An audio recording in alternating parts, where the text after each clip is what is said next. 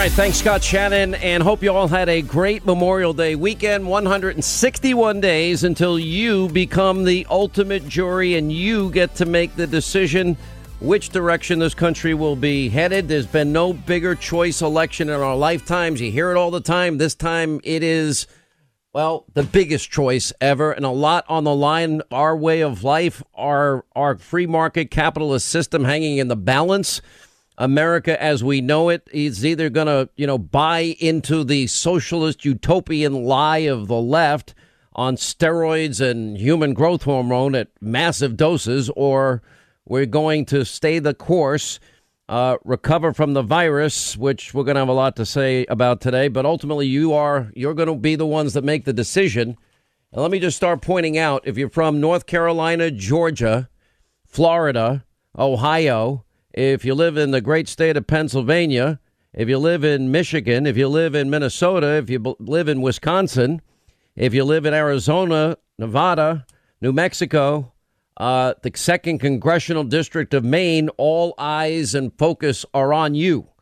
Because those are the states that will ultimately determine, in my view, based on my analysis and 31 years of doing this, uh, who the uh, whether or not you'll hear the words that we can now project Donald J. Trump as being reelected the 45th president of the United States. That is going to be your decision, not the media, not the mobs, not the Democrats. As long as we can prevent them from cheating, that's always a little. There's always a little, you know, something in the equation that may pop itself up.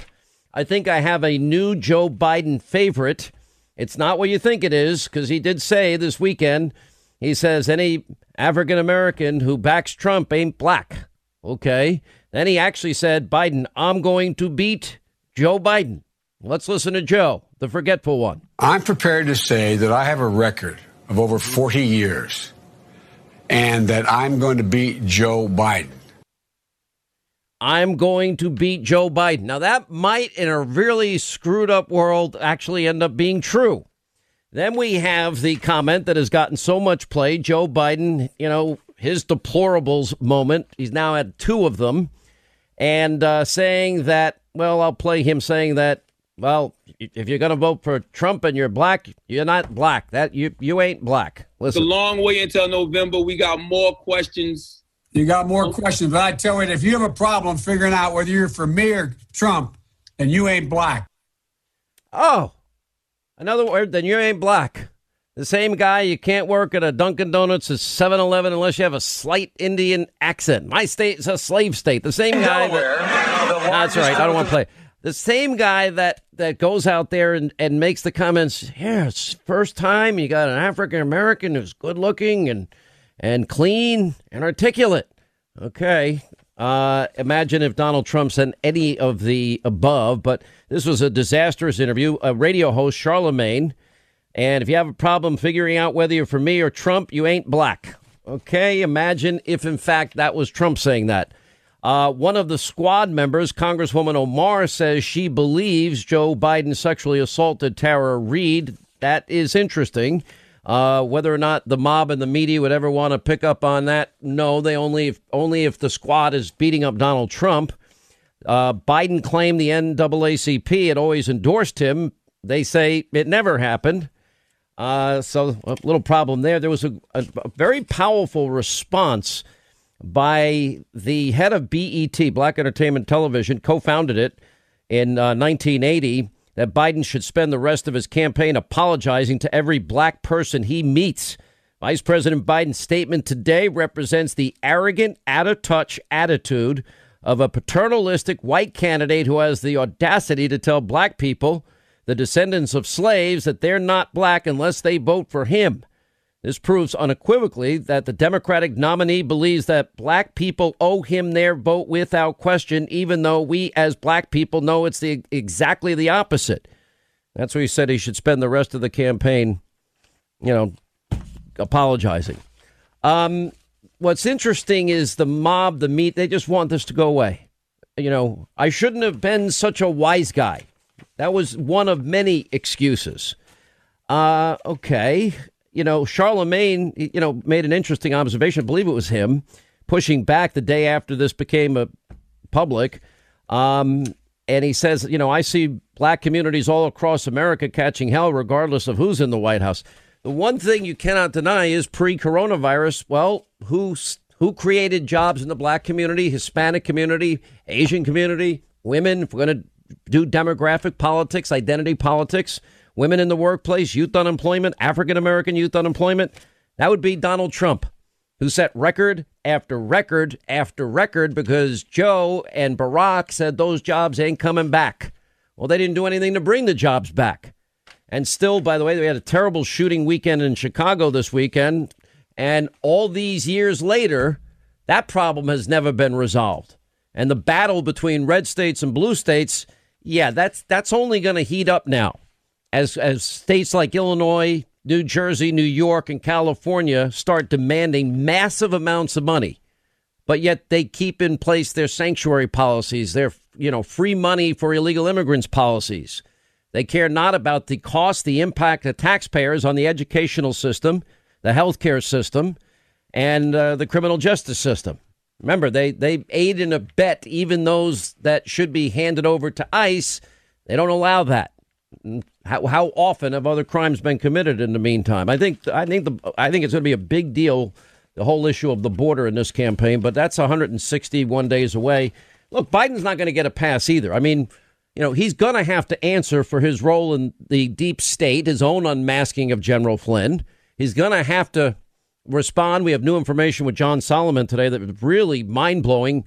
What did Obama know? Biden know? When did they know it? He actually has a, a very powerful timeline of FBI documents, some that we've never seen before, newly released uh, text messages with Strzok and Page that put Barack Obama in the Obamagate narrative. There are questions that they will both have to ask. Then you got, you know, Joe and, and zero experience Hunter in Ukraine, and you're not getting the billion unless you fire the prosecutor. Then you got a watchdog group raising questions about Chinese influence uh, as it relates to all things Biden. Uh, and then the big, you know, elephant in the room that nobody wants to talk about, and that is that is does Joe Biden have the strength the stamina, the mental alertness, uh, acumen, energy required for the hardest job in the world. Whether you like Donald Trump or don't like Donald Trump, Donald Trump is full of life and energy. He never stops. He's fighting every single day. Joe's been in hiding in his basement throughout the entire coronavirus pandemic. And he can't even do that well because they can't even put a simple podcast up, which you know a young kid can put up. Um, we have a lot as it relates to uh, the coronavirus today. Now, look, we all watched all weekend long, all of us, and we saw how people were reacting around the country. There is a conflict now between many of the states and their unwillingness to reopen, and the people of those states that want to get back to normal life.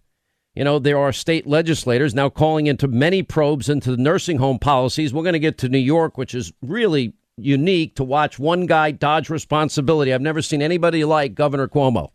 Well, we have a list of all the excuses he's made. But anyway, the California's reopening plan discriminates against places of worship, according to the Justice Department. Then you have state legislat- legislatures now calling for probes into the nursing home policies. Interestingly, all blue states all blue states. It is it is an unmitigated disaster what they have done, forcing COVID nineteen patients into long term care facilities for the elderly and nursing homes.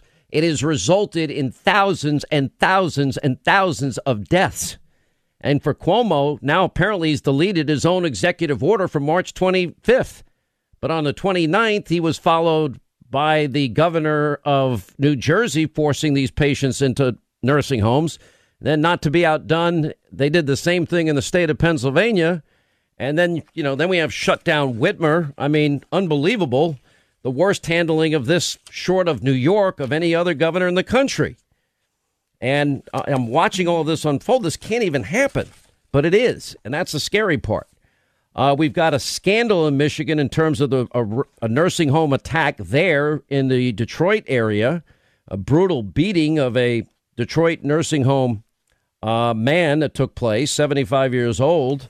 But if you go around the country, it, well, then we have the embattled governor Whitmer now is in hot water because her own husband is requesting that uh, made a specific boat request. Uh, can I put my boat in the water? Does it matter if my wife's the governor? Yikes. I think that's pushed a lot of people down, but citizens are pushing back against lockdown orders all around the country. The lockdowns continue to hurt in other ways as well. California doctors saw, quote, a year's worth of suicides last month amid coronavirus lockdown. Uh, we'll get to that in a second. There's a study that came out that I want to share with you. I'll ask Dr. Oz about it today. Uh, then, of course, the New York Times and their big article, which they had to make a correction on Toilet Paper Times wrong again because they included in their list of coronavirus deaths suspected homicide victims. Whoopsie daisy. How would that ever happen? And CNN is offering great advice, posting guidelines how to safely avoid a sunburn in the age of coronavirus. Huh? How to safely avoid a sunburn in the age of coronavirus. Um, Linda, did you see this this poor woman at a, at a shopping at a you know whatever grocery store in Staten Island? I saw. And she didn't wear a mask. Oh man, it's horrible. What they they chased this woman down the aisles. It's absolutely Get out of here! Disgusting. Get out of here! It's disgusting. Listen to this. We'll show it tonight.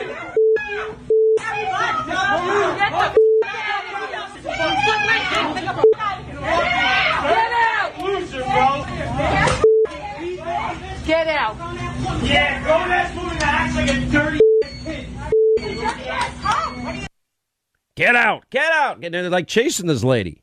I think people could be a little nicer about it, but that's, you know, New York's been through a lot. Uh, Virginia Governor Northam, he's now under fire for a Virginia Beach visit without a mask that he's insisting everybody else wear. Do as I say, not as I do.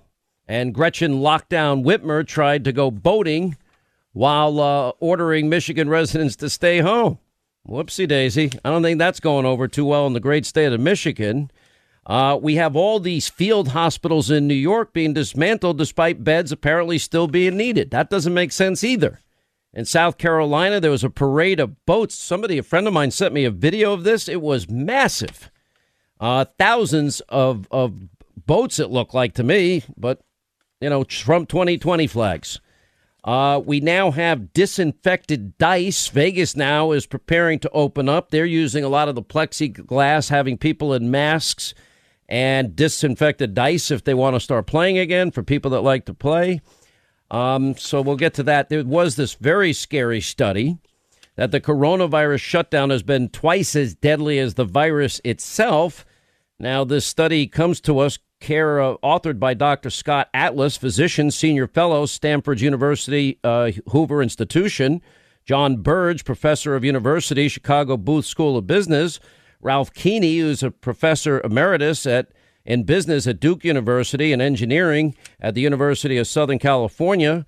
Alexander Lipton, a visiting professor and dean's fellow at Jerusalem Business School and Hebrew University of Jerusalem. And what they're concluding is this study, the nationwide economic shutdown prompted by corona, has been far more deadly than the virus itself. They're talking about 195,000 U.S. deaths over the three months of lockdown so far. Uh, we'll put it up on Hannity.com if you want to read the specifics of it and then make your own mind up. Uh, we do have a special amount of stuff happening in the great state of New York that really needs its own segment we'll get to. Uh, but we have a big show today. Glad you're with us. Hope you had a good weekend. Um, I'm standing by my position and I, some people complaining. I'm just saying I am choosing myself after seeing everything that I've seen, after watching everything I've watched, that if I'm around a lot of people in close proximity, I'll wear a mask. That's it. If you want, if you care about other people, I recommend you do the same. If you don't want to, then don't. Because ultimately, people are going to decide what level of risk they want to take on themselves. But remember, your decision could impact the lives of somebody else, somebody that is more vulnerable than you are. And it's only a short period of time. And if it opens up football stadiums, especially and baseball stadiums, I'll be happier. It is getting really, really obscene and absurd in New York. Um, I have been saying there's a couple of things happening. You have irresponsible, high taxed, heavily regulated states like New York, like New Jersey, uh, like Michigan, uh, Illinois, California, all these states that now are going to be looking to the federal government to to bail them out of all of their waste, fraud, abuse, economic malfeasance uh, of taxpayer dollars, wasted taxpayer dollars in terms of bailouts. Red states should not do that. Like, for example, they're writing checks in California to illegal immigrants for coronavirus relief, on top of everything else they provide for illegal immigrants that didn't respect our borders, our laws, our sovereignty. In New York City, they're now offering curbside delivery of methadone to addicts if you happen to be one. The New York governor has now deleted his March 25th executive order forcing nursing homes to admit receiving uh, recovering coronavirus patients. It's like it never happened. We'll explain on the other side. All right, 25 till the top of the hour, 800 941 Sean, if you want to be a part of the program. So, I've never seen anybody deflect blame on any one issue more than the governor of New York. Not one time.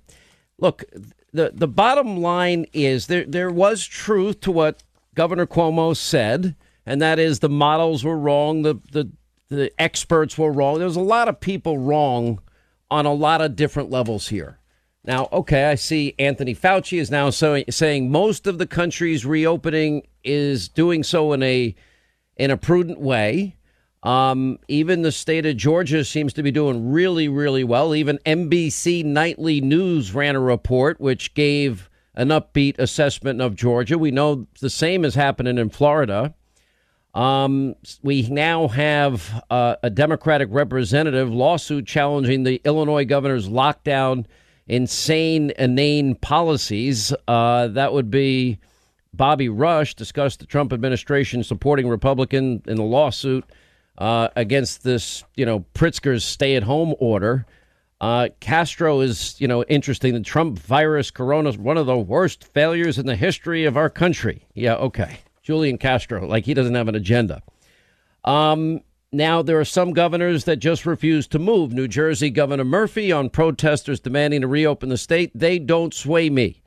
Okay, that's up to you, but don't expect American taxpayers to bail you out when, when you stay closed longer than other states and you refuse to put into play what this is not the federal government's responsibility at this point. This is now your responsibility.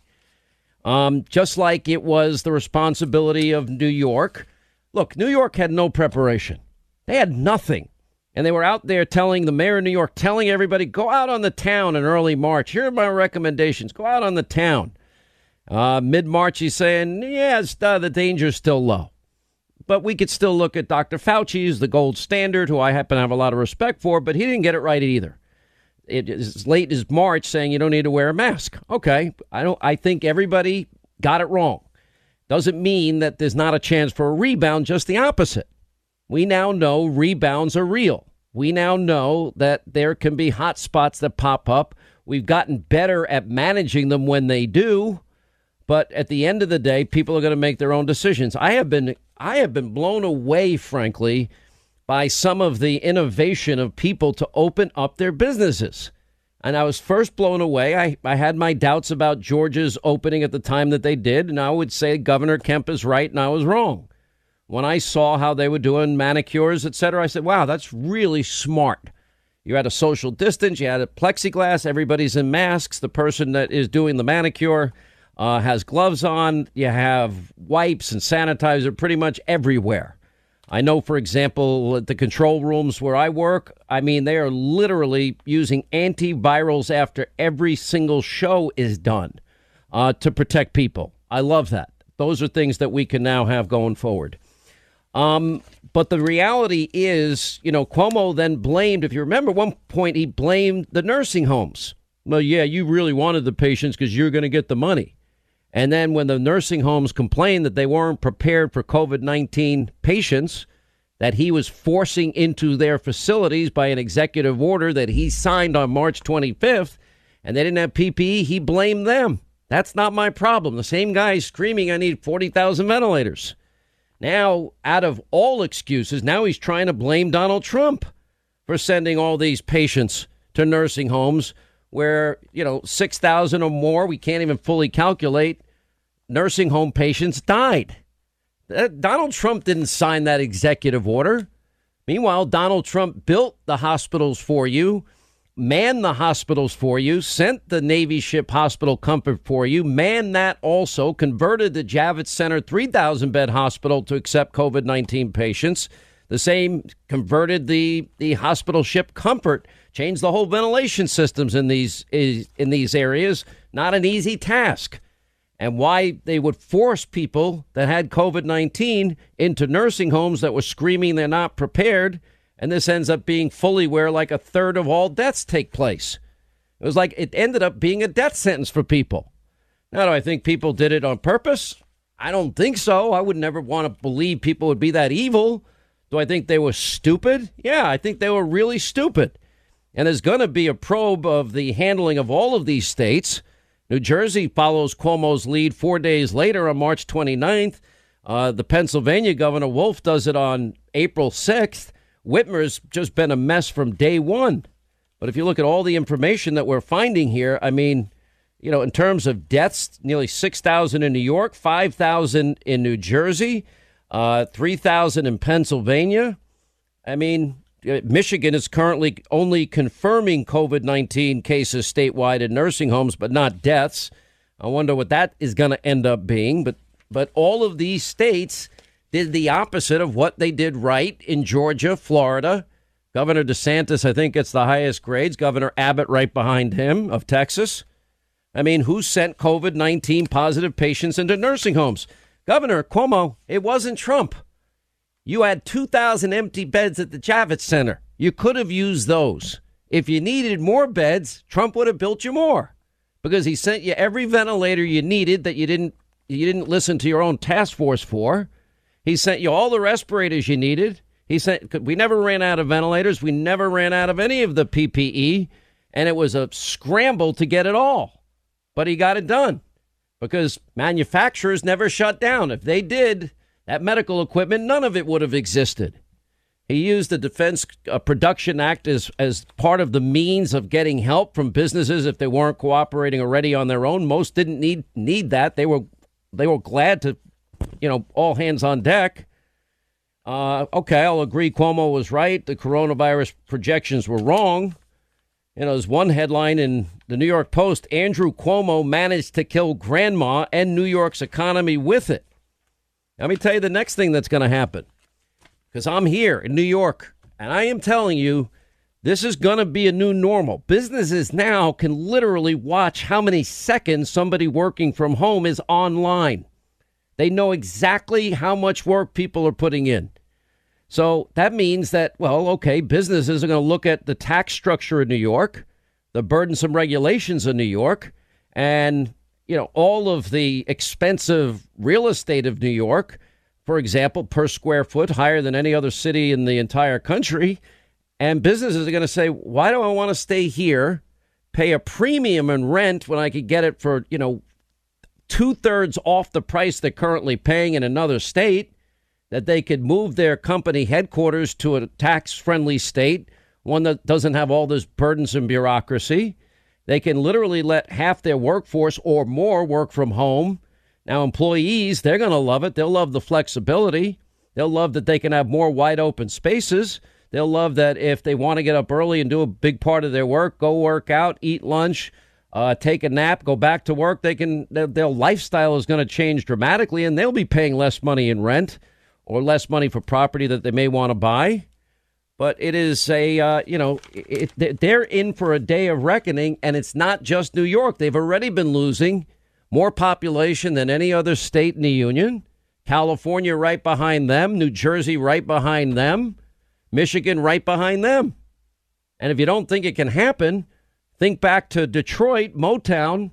I mean in detroit they fully lost uh, 50% of their population you may remember that there was huge debates about bulldozing entire neighborhoods in the Detroit area and suburbs for the purpose of consolidating services and and people were selling homes for a dollar on eBay.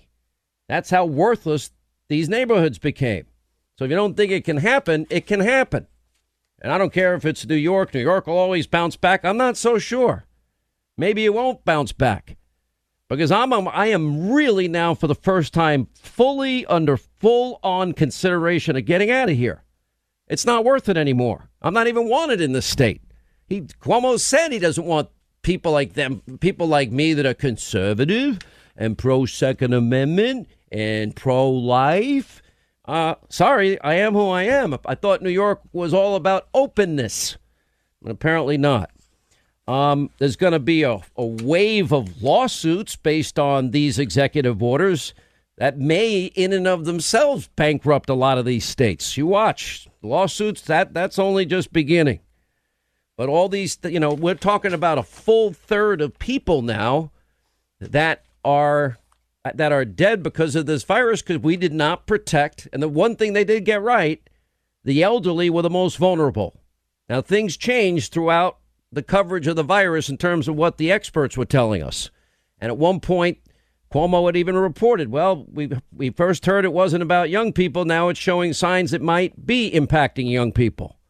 Now, thankfully, that didn't that model didn't play out the way we thought at that moment, but it did. One thing that was consistent is older people, underlying medical conditions, those with compromised immune system were most at risk to bring the virus into the nursing homes where those vulnerable people were was dumb. Ron DeSantis mobilized every state agency and even the National Guard in, in Florida for the purpose of protecting the most vulnerable. And then I go through, okay, why, Hannity, do you insist that people should wear masks?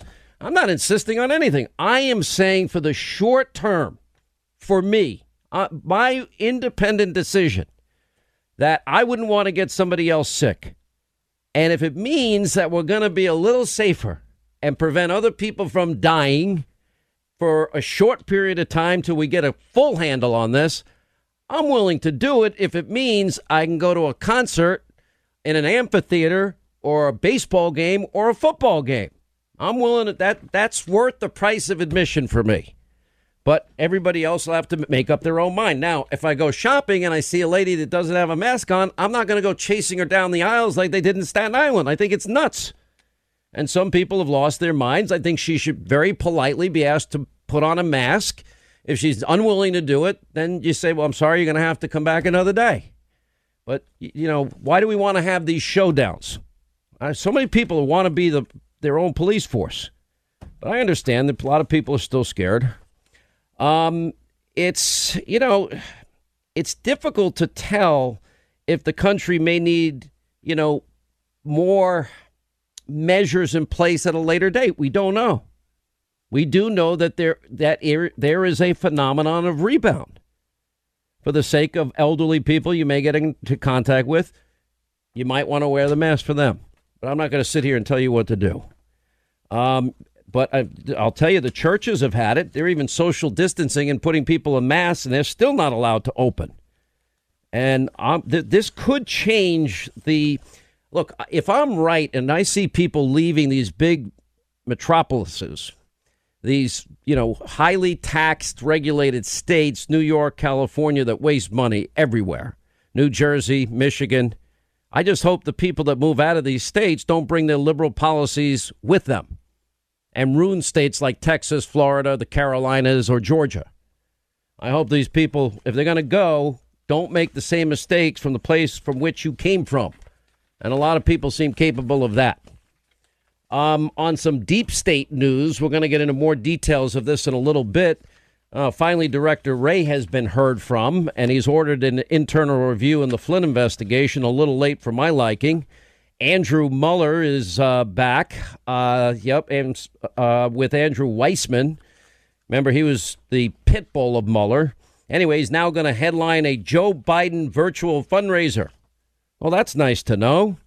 As far as General Flynn, we have a lot of developments. More on Flynn and, and Susan Rice and the declassification uh, process email um, a flashback of Rice denying knowledge of Flynn's surveillance. Uh, I would say it's just like Benghazi all over again. Uh, now the battle over Judge Emmett Sullivan is is heating up in a pretty big way, And now the D.C. Court of Appeals is demanding that Judge Emmett Sullivan explain his actions in detail. And as Matt Whitaker, who's going to join us sometime in the next hour, said, there's no discretion of Judge Emmett Sullivan to not dismiss the case once the Department of Justice decided to no longer pursue the charges.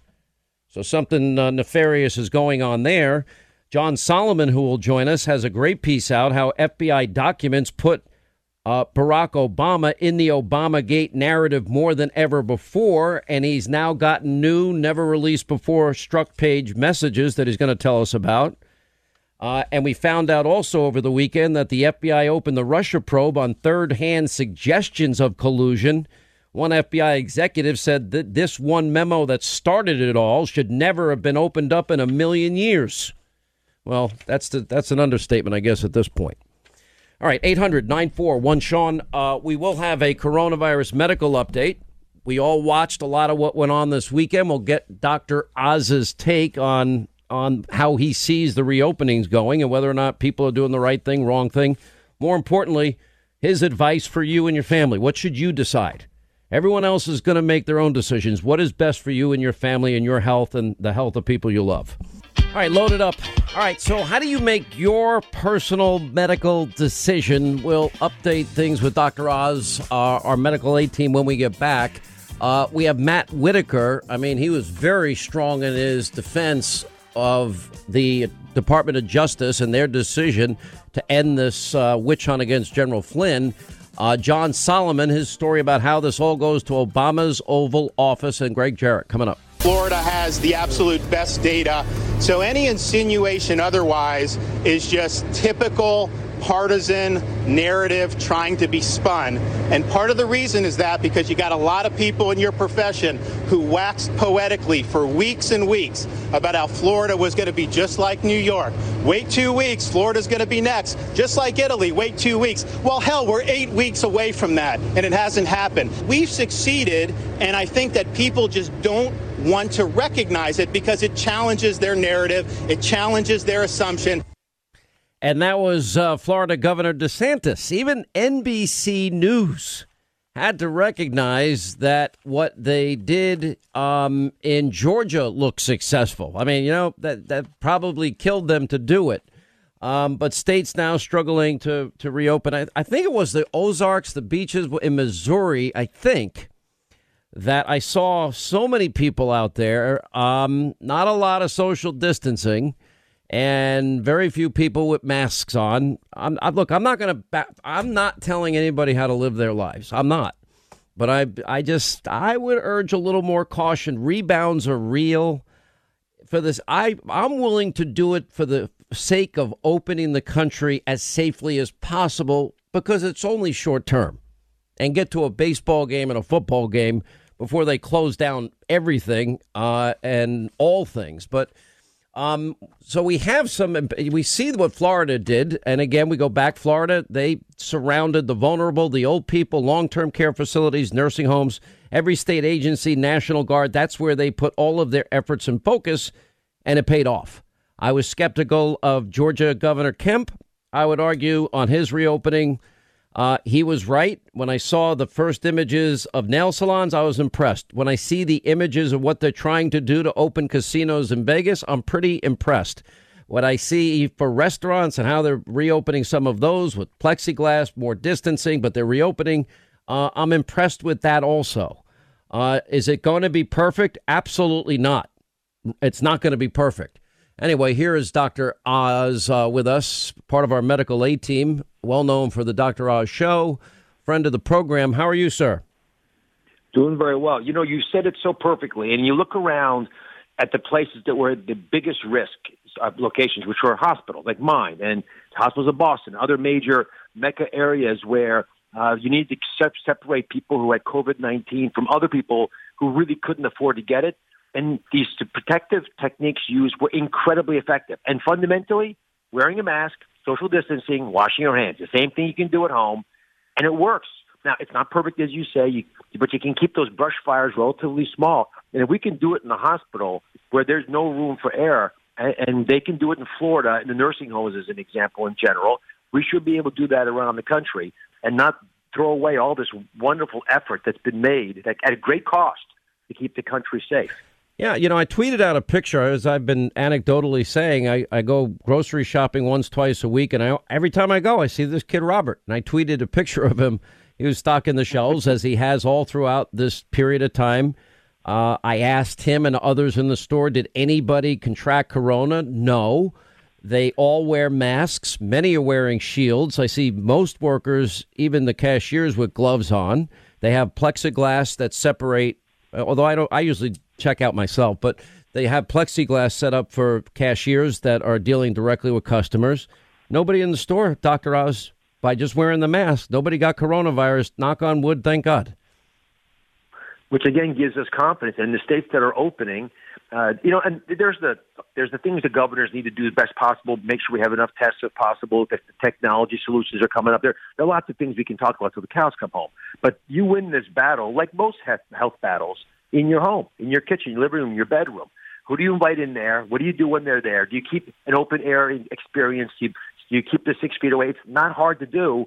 Uh, it's a it's not the normal thing, but you can do it. And all of a sudden, you begin to see people sort of getting comfortable with that. I, I've noticed that no one tries to shake my hand anymore. It used to be, and you probably the same thing. You go you go out to get something, and you try to socially distance. You got your mask on. Someone runs up and says, "Oh, can I shake your hand?" No, not now. That's not personal.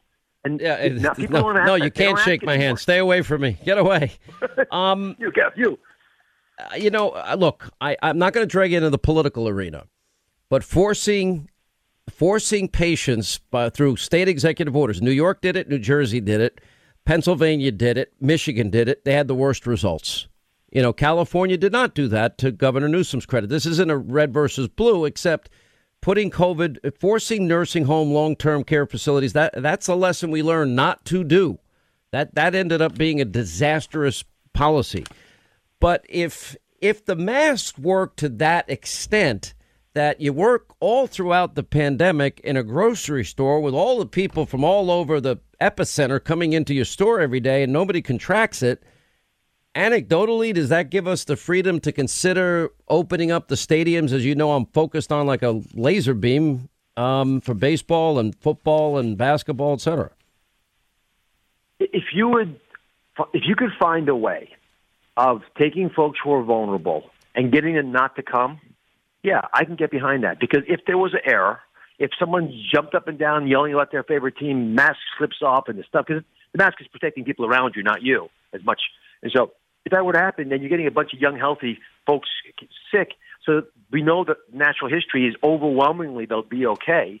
Yeah, but I, I what I wouldn't want to do is take my father-in-law, who I love dearly, who's in his 80s, to a baseball game or a football game because all right now, now in this litigious age, how do we say no to Grandpa?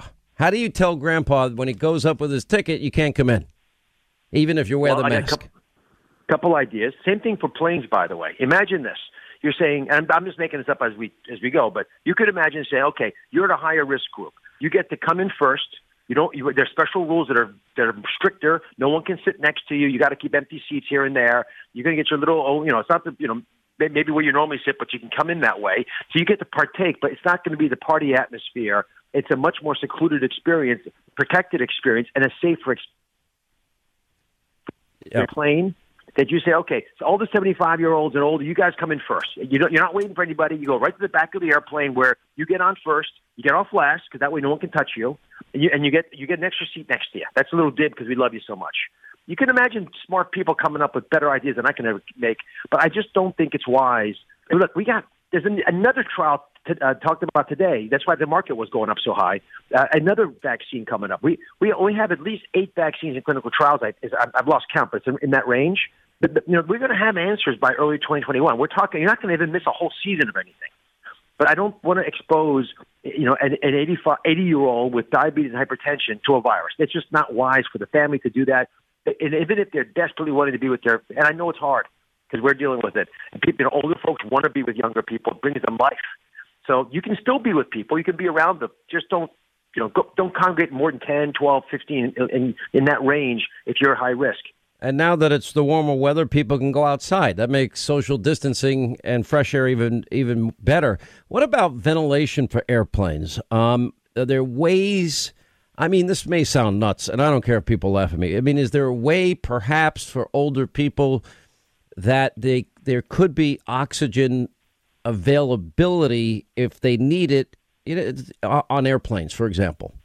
I don't. I don't know how much of a problem the airplane air is. I yeah. last I looked into it, half the air comes from outside where there's no COVID nineteen virus at 35, 40,000 feet. Uh, the other half comes from within the airplane, but it's recirculated to a HEPA filter that clears out 99% plus of the air. And I think, I don't know this, but I think those two combined efforts should really dissipate the amount of virus. The problem isn't that. The, the problem, and by the way, if anyone else, turn that little air vent on above your head and aim it at your chest. That'll pull all the air away from that's coming at you from the people next to you because that's who's going to, the people going to infect you are the six, you know, the people right around you, to your left, to your right, in the front, row right, the row right in front, the row right in back. That's who's going to infect you. And if everyone's wearing a mask, which I've been looking at plane protocols, and that's what they're, you know, I think they're going to ask. You know, wear a mask to protect people around you. Aim that air at your chest. Yeah, you could probably give them oxygen, but I got to say, it's by the time you put the oxygen on and off, and you mess it up, and you, you get yeah, a headache from the oxygen. It's not worth it.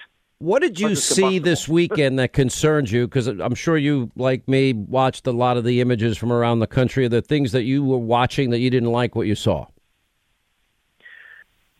Well, so I, I saw that photo of the Ozarks, in the little video. That that was petrifying to me because it's just flying. And I'm not even. Everyone looked young, by the way. So I, I gathered they on purpose said, "Hey, listen, we're young and healthy, and we don't care." But that's not. I don't think it was a beach. I think it was a packed pool party. It wasn't a. It wasn't the beach. I'm actually looking at the video now on Fox. No, I, I, thought meant, it was the I beach. Meant, I meant it was. Yeah, I meant pool party. It wasn't a beach. You're right. It was uh, like you can see the boats off to the side of it, and it's a you know circular little pools, and they're having a good time. But that's not what scared me actually. What bothered me, something that I read, not that I saw. The University of Amsterdam has been doing these tests on on males who have sore throats, and they've been doing it for 35 years. And the, the purpose of the test was to figure out whether you actually are immune from getting another one of these coronaviruses that cause sore throat or not. And what they concluded was that most people were reinfected within three years, and uh, you really weren't that much. You weren't safe enough after 12 months. So to me, that means if you've gotten infected now and you got through it, maybe you have six to 12 months of you know pretty high quality protection. So we need to get a vaccine for you and for everybody else. I don't. We can't tell this for sure because these sore, sore throat coronaviruses aren't the same as the COVID nineteen. But it makes me concerned that we're going to have to get a vaccine every year because if we're able to forget that we had a sore throat, the actual virus, we might forget this vaccine as well. Is this going to like traumatize the nation? I mean, we we we lose tens of thousands of Americans every year to the flu, and I'm a, I'm very pro life. Every life is precious. You try to save every life. By the way, on a side note, I want to tell I know a very specific case you worked on, and you were on the phone day and night regularly, uh, monitoring the prog- process of a, a, friend of a friend of mine that was on a ventilator and trached for over six weeks, and now finally has gone home. I mean, thank you for well, that. It's well, it's credit to your family because they played an important role, and to the physicians who were personally uh, devastated by what they were going through, both in this case and others around them, and they managed to to find find God and you know just keep going when most would have just said, "I can't do it anymore." I mean, the post traumatic stress disorder these folks were coping with was remarkable, but they they pulled her through, and many many more like her. Right. So, if you're advising your own family, what do you tell the younger people? I tell the young folks not to be stupid because I don't want to infect their grandparents who they love dearly. Um, but I want them to start living their life. I want I want them to go to the beach and go fishing. Don't party it up. I don't want that Ozark pool scene. Um, but if you're with you know five of your friends and you're all six feet away from each other, or you're wearing masks, your choice. I think the six feet away is a little easier, and you're outdoors, so it's ventilated, and we know the air carries around carries off the cloud of sputum with virus in it that we all make when we speak.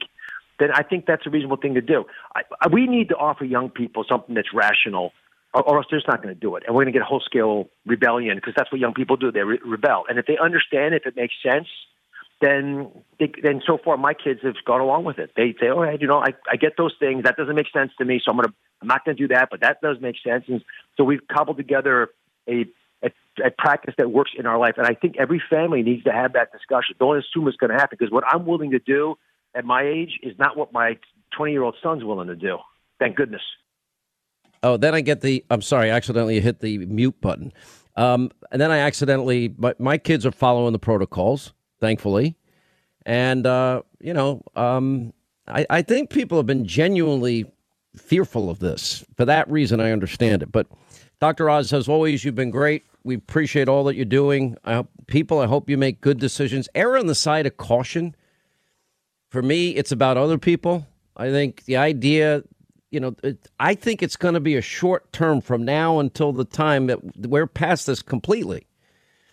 That we're going to be able to open, that life will go back to normal. In the meantime, you want to prevent any rebounds as much as possible because uh, people are opening up whether governments tell them not to. They're still opening. And then there's a published report, and I can't uh, comment on whether it's accurate or not, that Flynn's name may have never have been masked to begin with. Um, well, that really blows a big hole in what Grenell's been trying to do, which is establish some theory that they were trying to unmask Flynn so that they could, I don't know, persecute Flynn. Uh, and and now there are public reports that he wasn't even masked to begin with in that uh, call uh, with the Russians. So this is the problem, I think, when you're trying to weave an alternate history, and that is the facts keep getting in the way. Uh, at the end of the day, what Rick Grenell is trying to do, and he's the most partisan figure ever to run uh, any intelligence agency, at least in my lifetime, what he's trying to do is the Steve Bannon model of just flooding the zone with excrement. Uh, and, and, Bannon used a stronger word, but that's essentially what Rick Grenell is trying to do, and what Bill Barr is trying to do, and what the whole counter narrative uh, effort is designed to do. And that is so muddy the waters that people can't ferret out the truth anymore. Uh, speaking of not being able to ferret out the truth, that is the corrupt, compromised, congenital liar Adam Schiff himself. I mean, now we know that he was given direct testimony from one, one Obama administration official after another before the House Intelligence Committee, all of them saying the same thing. No, we, we found nothing. No Trump Russia collusion, no Trump Russia collusion. I mean, all across the board. I mean, you got you got Clapper and, and Power and, and Susan Rice, all these people. Then you can go back to Strzok and Page. Uh, yeah, there was no there there. Um, yeah, after nine months, we had nothing uh, of the FBI investigation, although we believe it was started much earlier, as does, I think, Senators uh, uh Grassley and Ron Johnson. But, you know, it's right there what he was being told, when he was being told, and the lies he was telling on TV. And the mob and the media just they they ate it all up. Every lie he told, and not once have they gone back to say he lied to us. Devin Nunes told the country the truth. Anyway, here uh, now is former acting attorney general, author of Above the Law, the inside story how the Justice Department tried to subvert President Trump um, and we have a lot of issues to talk with. Matt Whitaker is back with us. How are you, sir? Hi, Sean. You just looking at what we know, Adam Schiff knowingly told the American people the truth. Uh, uh, t- told the American people lies. The people that testified under oath were telling him the truth, even from the Obama administration. How does he get away with that when so many people are, you know, are getting, you know, early morning raids with men in tactical gear and CNN cameras? Yeah, he has no credibility. He is a proven liar. Everyone that sat in those hearings, and now we're hearing since the transcripts have been released, everyone knew that no one in the Obama administration had any evidence of Russian collusion. It has been a Russian collusion fable that for three years we were fed a counter narrative. And the fact that with a straight face, Adam Schiff can complain about the truth finally getting out, I think that is rich. And, you know, I think the only way that anybody hears what he has to say is because he's run over four people to get to the closest camera and microphone. All true. All right. So, as it relates to now General Flynn, what did you think of the hiring of Justice Kavanaugh's attorney by Judge Sullivan? I think Judge Sullivan's out on a limb. You know, he is not following the rules of criminal procedure. He's not following the law. I've heard, you know, Sidney Powell talk about this very extensively. The fact that, you know, sort of the the the law is not being followed. The law is quite simple. Federal rules of criminal procedure govern. It's Rule 48. As a former U.S. attorney, I know how that works. We've used it many times to dismiss cases.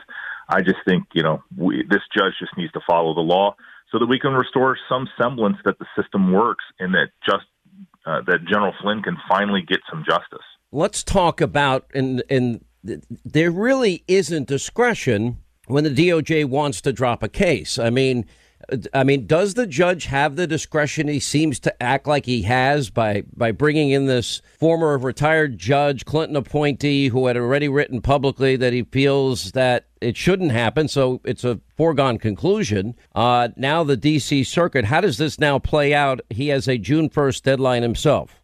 Yeah, so a writ of mandamus has been sought uh, from the appeals court to tell Judge Sullivan to do his job and dismiss the case. He has created an extrajudicial process that's not consistent with the law, not consistent with the rules, and I fully expect that this Court of Appeals, you know, Judge Henderson, Wilkins, and Rao are going to order Judge Sullivan to dismiss this case because he has no discretion. He can't create a, a, different prosecutor that's not the Department of Justice and not in the executive branch to pursue these charges against Judge Flynn. And I, you know, I look forward to the day that Judge Flynn uh, gets this nightmare behind him and you know can rebuild his reputation as a, a true patriot. Well, I, I would agree with one problem. Uh, where do you go to get your good name back in a situation like this? The Ray Donovan infamous quote: "You, you don't." And if, as you look at now, big picture, everything that we now know is true as it relates to General Flynn. Uh, what is our goal here? Is our goal to get an admission or to get him to lie so we can prosecute or get him fired? Should that ever be the role of a special agent FBI director? Should it also be, you know, uh, where are the sanctions or laws regarding Miranda rights if if General Flynn calls the deputy FBI director and says, "Do I need a lawyer?" No. Or James Comey bragging on a on stage that he sent in the agents to take advantage of chaos, something he wouldn't do or get away with in past administrations. You're right. I mean, Jim Comey was acted above the law, inconsistent with the past practice, did not follow the rules, and I thought it was so important. Even though I know a lot of people, it was it was way too late. I was very important that Chris Wray has appointed uh, a group to look at how the General Flynn prosecution was conducted, because ultimately that filing for his dismissal over 100 pages outlined just really outrageous conduct on the Department of Justice and the way that they framed, set up, and otherwise went after General Flynn that wasn't material. Anything he said was not material to an open investigation. He there was no predication for him to be under investigation.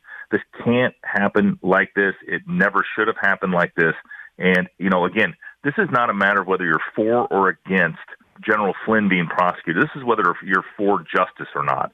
And I think justice demands, and, and General Barr outlined that justice demands that General Flynn be dismissed. When you look at the overall big picture and the dirty dossier, bulk of information, FISA applications, premeditated fraud, uh, and then the final two renewal applications, you even had interviewed the subsource that basically ripped apart Christopher Steele's dossier himself. Later, Steele disowned his own dossier.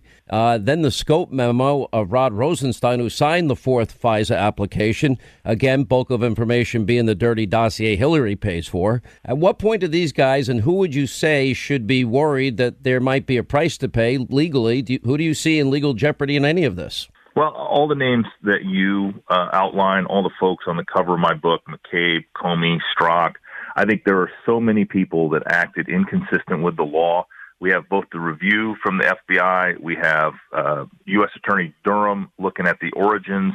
He has targets of his criminal investigation. That is good news. And I think ultimately, I know, again, I think it's too late or it's very late, but I think the American people are going to finally have some accountability from the FBI and from the Department of Justice because there are so many men and women that honorably serve in those roles that also want accountability for those that broke the laws and didn't follow the rules. All right, Matt Whitaker, congrats on the book. Act, former acting attorney general uh, of the United States. His book, by the way, Above the Law: The Inside Story: How the Justice Department Tried to Subvert President Trump. Uh, and hopefully, justice is coming. We're seeing bits and pieces of this coming out daily. Uh, thank you, sir, for being with us. Good luck with the book. Hannity.com, Amazon.com, bookstores when they open near you. Uh, Leanne is in Woodland, Texas. Leanne, hi. How are you? Glad you called. Hi, Sean. Uh, thank you for everything you and your staff do, shining a light on everything going on.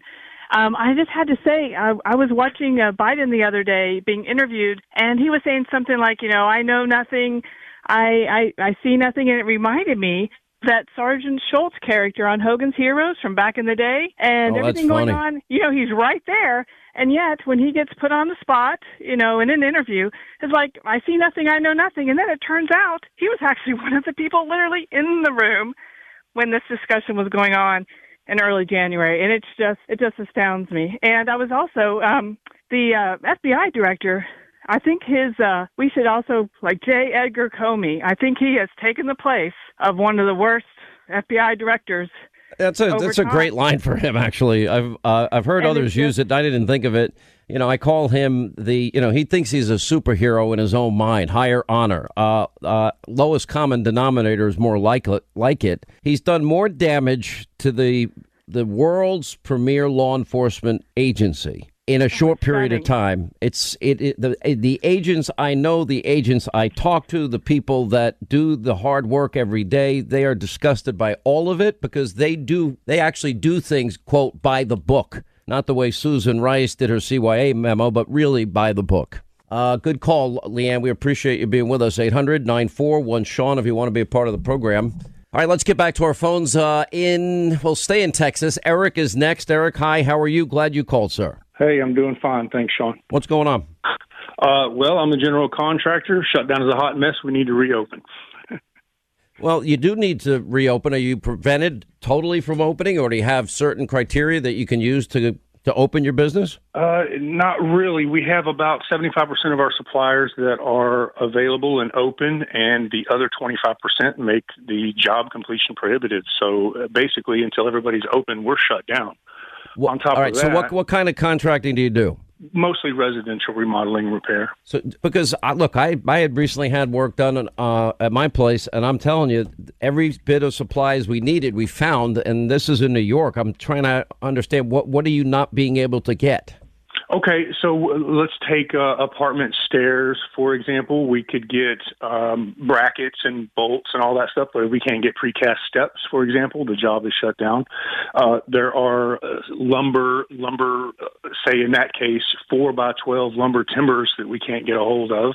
You know, just some materials we can't get. And if we can't get all the materials, we can't complete the job. You know? Well, if there's, I, I would just say this. I mean, if there are, you know, if there's anybody out there that is, you know, that there are people in other states that are doing this work, and if you're allowed to do it, I might want, I might encourage you, and I can't guarantee you'll find it, but if you could find somebody in another state that builds stairs, for example, or or the certain hardware, uh, it might just take a little more ingenuity, a deeper dive. Hopefully, you find it if you're allowed to. Otherwise, keep your guys working. Uh, I would encourage you to do everything you can. And and by the way, I saw everybody, as I said earlier, this weekend, no masks.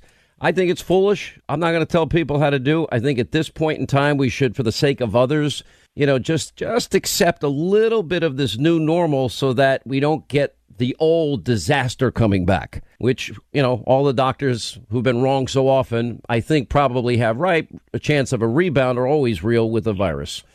Uh, anyway, appreciate the call. 800 941 Sean, you want to be a part of the program. All right, back to our busy uh, telephones. Veronica is in North Carolina. Hey, Veronica, how are you? Glad you called. Sean, hi, Sean. It's been years. I think I started listening to you when I got out in the army. You're a great patriot, and I appreciate it. Well, thank you. I'm glad you called, and glad. I hope you had a good Memorial Day weekend. I did, and uh, for, and I also want to say first, I want to say you need to be very, very nice to Linda because she's a wonderful person. Oh, my gosh. Has a beautiful singing voice, and she helps you out a lot.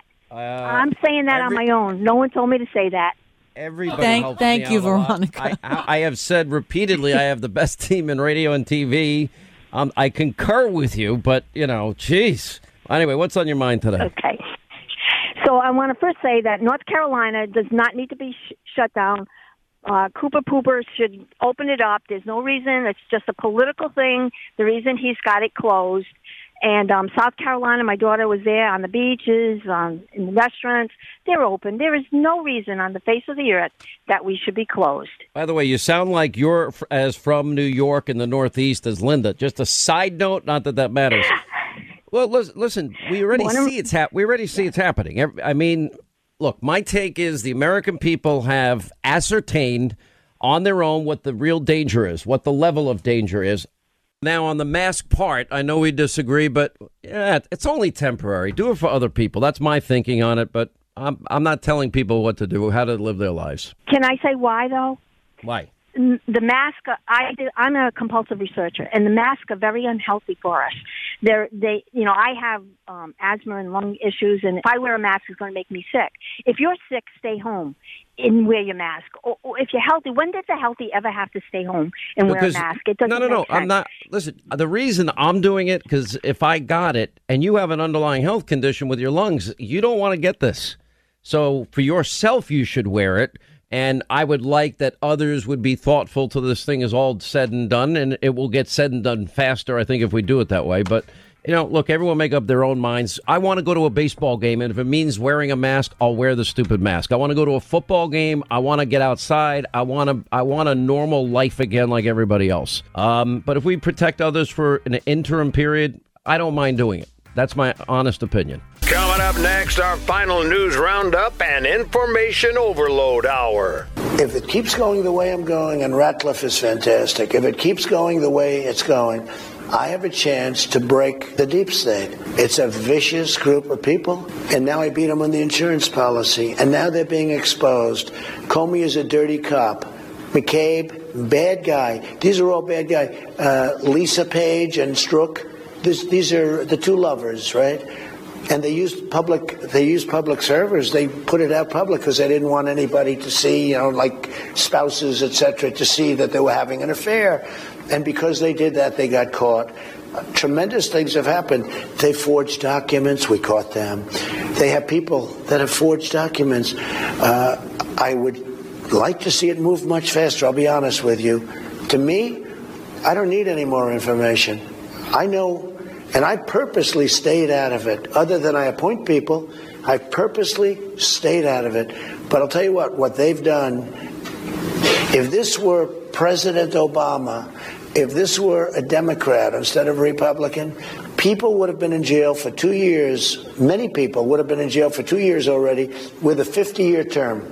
Okay? 50 years. But we caught them. Now, Hopefully, Bill Barr is going to do something about it. And you know what? Other things are going to come out too. And a lot of other things are going to come out. But you don't even need other things. What they've done is so corrupt. They've tried to take down a duly elected president of the United States, happens to be in this case me. But we can never allow it to happen again. But let me tell you, Brennan bad, they're all bad. Everyone. Clapper is, uh, you know, not smart guy in charge of intelligence. But but here's the thing. It was impossible for it to happen without the man that sits right in that chair in the Oval Office. He knew everything. Do you believe President Obama directed the U.S. intelligence agencies to spy on you? Uh, yes, he probably directed them, but if he didn't direct them, he knew everything. Once they and you'll see find that. By the way, excuse evidence. me. You're going to see that when the papers came out. Remember the Lisa Page text to her lover saying POTUS wants to see everything? POTUS. They're not talking about me. I wasn't president. Uh, yeah, they wanted to see everything. Yep, that's what they want to know everything in the White House. Then, of course, we have the all important uh, January 5th, 2017 meeting in the White House. That's where Sally Yates, under sworn testimony, said, yes, she was shocked to discover when she and James Comey were held back that, in fact, uh, Barack Obama knew everything about the unmasking of General Flynn. Every single detail about it. The same day that his own chief of staff, Obama's, uh, called for the unmasking of Flynn. That was the Denis McDonough uh, unmasking that took place. Uh, 49 unmaskings, 300% increase in, in the final years of the Obama administration, something we'd never seen before. Now we have justthenews.com. They had a report this weekend. The FBI opened up the Russia probe on the third hand suggestion of collusion, according to the classified memos and a former FBI executive saying it, it shows the probe never should have been opened up, quote, in a million years. Now we've got Judge Emmett Sullivan in the case. Now he he now has to explain something that rarely, if ever, and I can't remember happening, and, and that is he has to respond to a petition uh, by Flynn. You know, according to uh, Attorney General Whitaker, you know, there's no discretion whatsoever uh, that Judge Emmett Sullivan has here. Now he's hired, interestingly enough, Justice Kavanaugh's attorney. Uh, then we had another piece by justthenews.com, and this goes to the heart of what the president was addressing here. the FBI documents that put Barack Obama in the Obama Gate narrative. John Solomon, justthenews.com, Gregg Jarrett, Fox News legal analyst, author of two bestsellers, Russia Hoax and Witch Hunt. Uh, welcome back, both of you. Let's talk about how these documents that put Obama in this narrative right in the Oval Office. Uh, John Solomon. Yep. So this morning, I put into the public for the first time text messages that uh, Strzok and Page had that were never given to Flynn's lawyers, not released to the public. They occurred on January 3rd, 2017, so 17 days before Trump's about to take office. And they show that uh, Strzok uh, and Page and their boss, Bill Priestap, were enormously concerned that James Clapper was about to share the Flynn intercepts, the Kislyak Russian ambassador intercepts of Flynn, with the White House. And their specific concern was if they are given to the White House, they're going to be weaponized politically. In fact, they used uh, you know several terms about uh, partisan uh, edges and trying to you know settle scores as the Obama administration was going out of the uh, going out of office. These are significant for two reasons. They were kept from Flynn's defense. They still don't have these documents as of this morning. And two, they really show that the FBI knew if Obama got his hands on these transcripts, someone was going to use them to settle a score with uh, Mike Flynn. Well, it seems like everything they did every step of the way was meant to sabotage this poor guy and ambush him, uh, Gregg Jarrett. And you yeah. chronicle all of this in detail in your books. Yeah, absolutely. Um, you know, this was a probe that was shut down in early January. Suddenly, the nefarious Peter Strzok overrules it, puts a halt to it. The next day, January 5th, 2017, a couple of weeks before Trump is inaugurated, big meeting of the White House, Obama, Biden, uh, you know, the, the misanthropes, Comey, Clapper, Brennan, Sally Yates is there, Susan Rice, and the decision is clearly made to target Flynn. And indeed, they, uh, days later, set a, a perjury trap to frame him for something he really didn't do. He didn't violate the law. So this has got uh, the White House fingerprints all over it. And hats off to John, as usual, comes up with valuable documents. And he's right. This one document, uh, a text message between Strzok and Lisa Page, talks about partisan axes to grind in the intelligence community. There should be no partisanship in our intel agencies. They shouldn't be weaponizing, as John points out, uh, their power to gather intelligence and pass it along uh, to the White House, but that appears to be exactly what they were doing. Well, on every level. So now we're at this whole other point. Now that it goes into the Obama White House and the Oval Office, I mean, the question is now legitimate. What did they know? When did they know it? Now, in just uh, well, I guess next week or the week of next week, I guess we begin the hearings uh, of Lindsey Graham and his committee. And John Solomon, he has said definitively he's going to bring a lot of these Obama top officials in and bring them under uh, serious questioning. Uh, I've I've had my sources saying almost every major figure in this scandal has now lawyered up a lot. Uh, so, do they take the fifth? Do they go under oath? What's going to happen? Yeah, that's going to be a great question. I think some people may take the fifth because they're under active criminal investigation by the Justice Department. Others may try to fight the subpoena. Uh, but the fundamental question that I think, given all the new evidence that has emerged and, and everything that was in Gregg's book a, a year ago, the fundamental question that Lindsey Graham can answer is Did Barack Obama give an instruction to James Comey and the FBI to continue to pursue Mike Flynn when the agents who worked the case had determined there was no criminality, no counterintelligence threat, it should be shut down? Something happened the weekend of January 3, 4, 2017, the weekend that I just mentioned those text messages are flying. The FBI was on course to shut down the Mike Flynn uh, case, and then all of a sudden there's an about face. Pete Strzok is the person that was January fourth, blaming the seventh floor, meaning the right. FBI leadership, Comey and McCabe. And we need to know: Did someone in the White House, did someone convey to the FBI, don't close down that case? I think that's going to be one of the big questions early on that Lindsey Graham is going to try to get to. Well, I think between that and the Grassley, well, now we know too. When you look at the the Grassley and Ron Johnson committee they're now asking to change and shift the timeline to what January of 2016 in their search for the origins of the Russia probe. Where is that going to take him? Because I think all three of us do believe that the official start date of uh, the end of July 2016 was not the real official start date of this investigation. Gregg. Well, as I wrote in my book, you're right, January. Um, and, and it's not coincidental that it was January of 2016 that Hillary Clinton, who, of course, commissioned uh, the phony dossier, began peppering her speeches, her public speeches as she ran for president, with accusations that Trump was a Manchurian candidate, that Trump was pals with Putin, and something uh, was going on there, suggesting some collusion conspiracy. That seems to have been embraced by CIA Director John Brennan at the time. Uh, I think he needs to answer questions about his involvement in the Russia hoax. And then, of course, uh, they opened an investigation that Bill Barr, the Attorney General, has made clear was without a legal uh, premise or predicate. And so it should never have happened. And it later evolved into an illegitimate appointment of Robert Mueller, special counsel. What do we do when we get to the the timeline? Rod Rosenstein. Remember, the subsource of Christopher Steele was interviewed first on January 21st of 2017.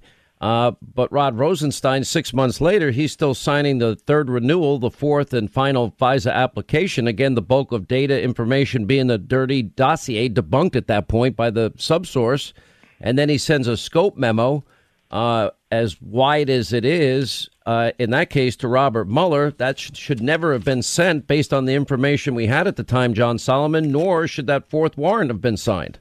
Yeah, no, listen, that's that's evidently clear now, particularly now that the scoping memo has been declassified and made public. You see that in August, when he's giving Mueller additional instructions of what to investigate, August of 2017, eight months after Steele's own sources disown the information attributed to them in the dossier, he's scoping areas for uh, Mueller to investigate that have already been debunked. The Carter Page trips to Russia and the uh, contacts of the Russians were debunked by that time, and in fact determined to be Russian disinformation. And yet, Rod Rosenstein is not only signing uh, the, a fourth uh, renewal or third renewal, fourth FISA application, he's giving Robert Mueller instructions to investigate something the FBI already knows is false. It's just So, remarkable. Gregg- it's a remarkable abuse. One of the things that Gregg that you've been doing that very few other people are doing is you're identifying specific crimes by specific people that need to be looked at. Now, unlike the IG, we know that John Durham's probe he has the ability to convene a grand jury and indict some of these figures. Uh, who would be the main people that should be looking over their shoulders uh, as of this hour? I would name five people uh, Comey, McCabe, Strzok, and Rod Rosenstein. And to some extent, you know, Bob Mueller will be probed here as well because those five individuals continue to drive a phony investigation based largely on an anti Trump dossier that was Russian disinformation that had been debunked by the FBI. Why do they continue to pursue this in the face of no credible evidence? Do you see them being indicted? Well, I, I see perhaps two or three of them being indicted. What And about Brennan and Clapper? Where do they play in this? Oh, they're you know they're in on it as well, uh, but it's really an FBI op. It's Comey and McCabe and Strzok. Okay, but then we get into John's piece. Now it goes right into the Oval Office. What did Obama know? What did Biden know? When did they know it? Why did Strzok and Page want to know everything the White House was doing? As Bill Barr, the attorney, Or why did they general, why did they say that the White House wants to know everything they're doing? Well, because Obama wanted to know everything he was doing, but not every abuse of power is a uh, felony crime, as Attorney General stay Bill right Barr there. said a week ago. Quick break 800 941 Sean, toll free telephone number. John Solomon and uh, Gregg Jarrett with us. So, okay, just anecdotally, now we know Sally Yates and we know that others were all involved in this unmasking, but Obama knew about it all. Where and what forum would it be appropriate, Gregg Jarrett from a legal side, to question Obama about what he knew and when he knew it? Well, I certainly think it would be appropriate to ask him to testify, to explain what he asked uh, the intelligence community to do, what he asked the FBI to do. But as I say, not every abuse of power is a crime, but it does appear there was a concerted effort to set up and target Flynn, which could constitute a conspiracy. So that's, I think, what Durham's looking at. And your thoughts, John Solomon? Yeah, listen, I think at some point the, the Senate committees need to send subpoenas to the Obama archives and find out what communications were made with the president and his top aides specifically about Flynn. What were they being told? And then what things did they do immediately after they received information? I think that timeline hasn't been put together because the Obama records haven't been obtained, and I hope and expect that uh, Senator Graham and Senator Johnson, Senator Grassley will do those sort of subpoenas in the next few weeks. Uh, we'll see that. What do you expect with Lindsey Graham's uh, committee? Final uh, 20 seconds, Gregg Jarrett. I think he's going to get solid evidence uh, of uh, corruption and dishonesty on the part of people at the FBI and maybe uh, Mueller's team of partisan prosecutors.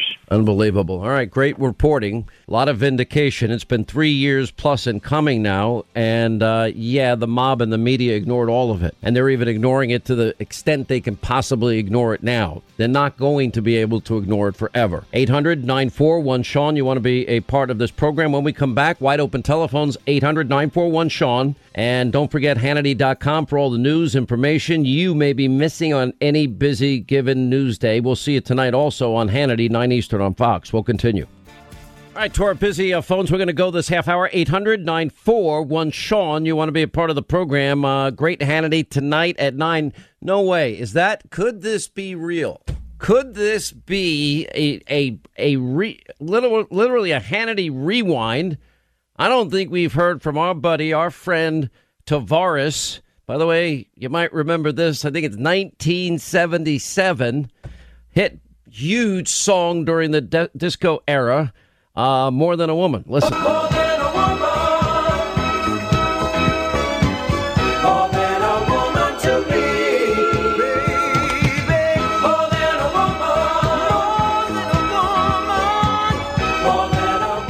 There's the official theme. Could it be the real Tavares, our friend of the program that's been missing in action all these years? Where have you been? Insanity Hannity, my brother from another mother.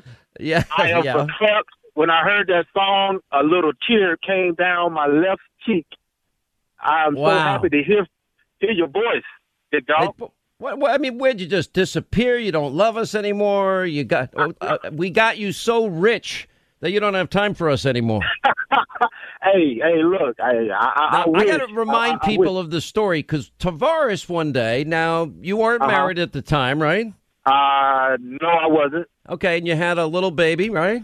Uh, he was. Uh, this was uh, approximately four years ago, so he was five.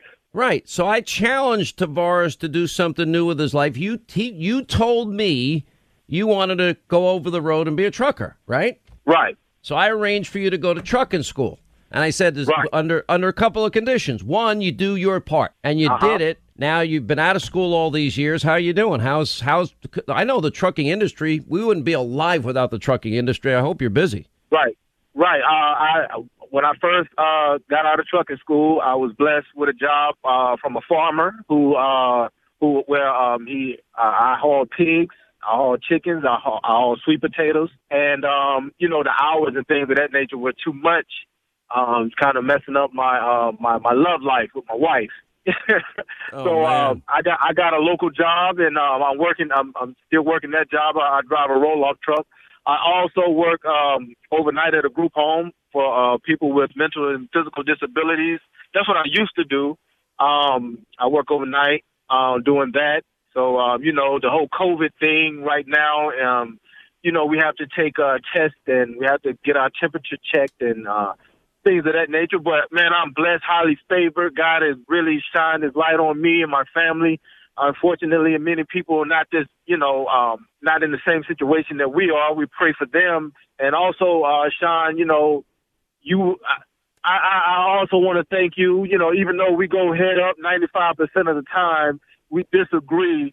But you know, when you came through for me, uh, you you know, you lit a fire up underneath me. I still do community service. You know, and nothing has changed, baby. Nothing has changed. But uh, forget about me.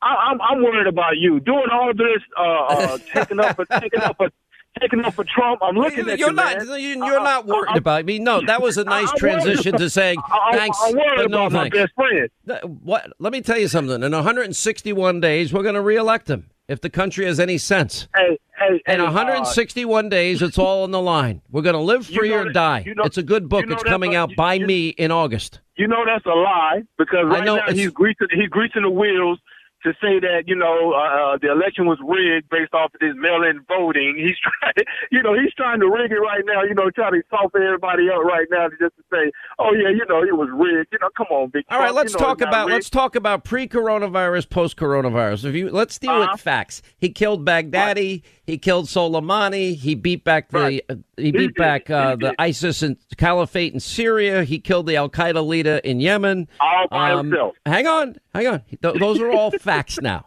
He kept his promises. We had the best economy, right? Record low unemployment for every demographic group. African Americans, Asian Americans, Hispanic Americans, youth unemployment, women in the workplace, African American youth unemployment, got all that done. And if it wasn't for Donald Trump, and I live up here, Tavares, if he didn't pr- build the hospitals and provide all of the ventilators and provide all of the gloves, the masks, the shields, and the personnel to govern this place, even doing all that, they still screwed it up in New York.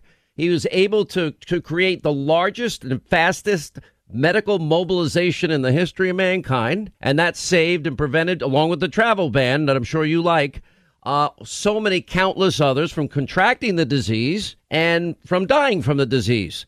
Now, I would say that you would say, tip your hat and say, good job, Mr. President. Why why would you congratulate somebody for doing something that they're supposed to do? That's like me coming in the house right Well, now. I hate to tell you, working, no. hold, hold on, Sean. After working, I just I haven't been to sleep yet. It's like me going to my house right now and telling my wife, "Give me a hand clap, pat me on the back for doing what I'm supposed to do as a husband." I'm not. I'm not. He's not asking for. it. I am telling you No, no, that I am telling you. for- You can't tip your hat. You can't even say, you know what? This president did something in record time. How he thought of the travel ban, the quarantines, the subsequent travel bans. 10 days after the first coronavirus case in the U.S. while he was being impeached, um, and to pull the economy, shut down the economy. Now we have to open the economy up safely. These are challenging things. And I can tell you, uh, who are you going to vote for in 161 days? Joe Biden? Do you really believe Joe Biden has his act together? You, you, or you think he has the stamina, the mental Yeah. alertness to do that job? Yes, we got two uncles right now that are at the cookout. I'm voting for Crazy Joe. I'm not voting for Okay. angry, angry Uncle Trump. Okay, the, Trump well, one of the angry. uncles is sitting in a He's too chair angry. and can't even put a podcast on or remember that it's Super Thursday. Or remember that hey. that that we're endowed by the thing, you know, the thing. We hold these truths to be self-evident. All men and women created by go. You know the you know the thing. The thing. God, the creator of everything. By the way, what did you think of this comment of his this weekend? Listen to this. I'm prepared to say that I have a record of over 40 years, and that I'm going to beat Joe Biden. Oh, he's going to beat Joe Biden. Okay, I'll agree with Joe Biden that he's going to beat Joe Biden. Hey, look, hey, Sean, I'm not no, no, going no, to no, defend- no, no. You can't gloss over that. With all the other I- I- I'm things that he can't remember. Look, what did I just say? That that's crazy. I got two crazy uncles to to to to, to pick from. I'm well, I'll take the that's one that that's actually knows angry. what day of the week it is. I'll pick the one that actually works Trump- his ass off Trump and hasn't been hiding in his basement for 70 days. Trump watches TV all day. He watches you. He watches his best friend. That would be one, that would be in the gonna tell you nighttime. Uh, Number one, he stole my best friend. He stole my best friend. Uh, and I already had to deal with uh, uh, uh, Baby James. so that so this is know, personal for you. So you don't get enough Hannity time. That's why you're going to punish me by voting for the, the crazy Joe Biden, the ever forgetful He's trying- one. And look, he's trying to take you from coming to North Carolina. Also, the the, the great Governor Roy Cooper. Yeah, Roy Cooper, who can't guarantee that they're going to be able to have a convention. You're going to lose that you convention. You, want it packed out, Sean? With doing coronavirus, you want it thousand. All right, you're breaking up on me. But listen, face to face. I got to let you go, but it was good catching up with you. I'm glad your family's baby. well. Uh, Have a good one. You, you good luck figuring out and deciphering what uh, Joe says for the rest of the world. You can be an official interpreter. Uh, all right, Jay in Florida next. Sean Hannity show. What's up, Jay? What's going on, Sean? How you doing? What's Um, happening? Uh, I'm incredible, man. So uh, I just wanted to call about the uh, the Susan Rice email that she sent to herself. Yes. I think it was a, yeah, I think it was a CYA email. Absolutely. Um, she yeah, she wrote in her book that her mother kept saying that she smelled a rat with Hillary on the Benghazi scandal. Um, and then when we we saw that the you know the video was just a lie and all that other good stuff, and that they knew at the time that it was actually you know uh, a terrorist insurgency. You know, she was the one that had to go out on all the Sunday talk shows and create the lies. So she took the fall for Hillary, and I think her email was to make sure that she didn't take the fall again um, for the malfeasance of the Obama administration. Well, uh, she lies a lot. That's a problem on her end. So, you know, I don't think she's got a lot of credibility there. Anyway, good call. Appreciate it. Uh, Rich, Chicago, Illinois. What's going on, Rich? How are you? How you doing, Sean? I read that you guys had a show. record weekend, not a good record, unprecedented numbers show. of shootings. So I'm so sorry. Yeah, we have, man. We have. It's been tough over here, but uh, I love the show, by the way. And I just wanted to get on uh, a subject that I wanted to introduce to you real quick. I'll take only a second. Um, my brother. This has to do with something with my brother. He ordered that uh, that drug, the hydro. Uh, chloroquine. Hydroxychloroquine. Yeah, yeah, yeah. I, yes, I keep saying it wrong. What do you I mean apologize. he ordered it? It has to be prescribed. He ordered. It does, but you know what? He went online and he ordered on eBay, which is kind of Yeah, funny. boy. But that's not the crazy part. That is crazy that he did order on eBay. Um, but the crazy part is that after he ordered it, he never got the prescription. He never got the drug. Um, but FBI showed up to his house, his actual house, and knocked on the door. His wife answered, which is my sister-in-law. Um, they asked for my brother. She said he wasn't here. He was at work. They asked where he worked. She gave him the information. Uh, they went straight to his job, confronted him about it, asked him what he did. He said he ordered it. They asked him, "Where is it? Do you have the drug with you?" They said, "He said no, I never got it. You know, I did order it, but I never got it." And asked him some numerous questions, and then just disappeared. But these guys showed up to our house, to my sister-in-law's house, my brother's house. You see, I don't know what Like the law guys. is on this. Tell him, you know, next time do it the right way. That's my advice to him. All right? So, he, and he, again, huge fan. Thanks for having me on your show. You're awesome. My wife loves you. Everybody loves you here. What is your wife saying? Tell me what. Put your wife on the phone. I hear her. Tell him. Go ahead. Put her on. What's her name? Oh my God, Hannity, I love you so much. What's your name? Maureen. Maureen, I heard you say it in the background. Tell him. What did you want him to tell me? You tell me. That, that I love you. I love Oh, you. thank you. That you speak the truth. You're for all Americans. That's what I we am. all want. I want this country successful. That's it. Everybody, black, white, whatever religion, whatever you know background. We're Middle Eastern. We're second generation. We Mhm. just want our kids to grow up and have the freedoms that we weren't allowed, and that's it. Everybody created equal. We need our country back and working. And I think we've learned a lot of lessons here, some the, the really, really hard way. But I think we're getting there. As the president says in his when he gets back to doing his rallies, we're one glorious nation under God. We are one people. Now we want to be one people that are allowed to go outside again and work again and go to baseball and football games again. So that's what we're hoping to have sooner than later. But anyway, God bless you, uh, both of you, and thanks for listening. Appreciate you being out there. Thank you. God bless you. 800 941 Sean. Crystal in the great state of Alaska. Crystal, hi, how are you? Glad you're with us. Hi, how are you? I'm good. What's going on? Well, um, you know, we're just real excited. As a, I'm a massage therapist, and I'm real excited to be back at work. Uh, there are a lot of mandates that we have to follow, but of course, that's understandable. But the point being, I don't have to worry about how to pay the bills. I am working. Listen, I uh, every bit everybody's going through this. This is a really hard time for a lot of people. Um, Yes. one thing, you know, are you back? You're back at work now. I am. My shop is open. I have my own business, and I live in a little town called Big Lake. And uh, what's the you know, we- population of Big Lake? What's your population? I really couldn't tell you off the top of my head. I live here and I love it. Uh, Yeah. The people are genuine and real, and but I'm about I'm about 70 miles north of Anchorage, and and so okay, what's the name of your gives you business? We'll give your business a plug. Uh oh well okay it's uh Kiari K E E dash A R I massage therapy Okay. and uh and do you go to other people's shop. houses to do it? Do you do it?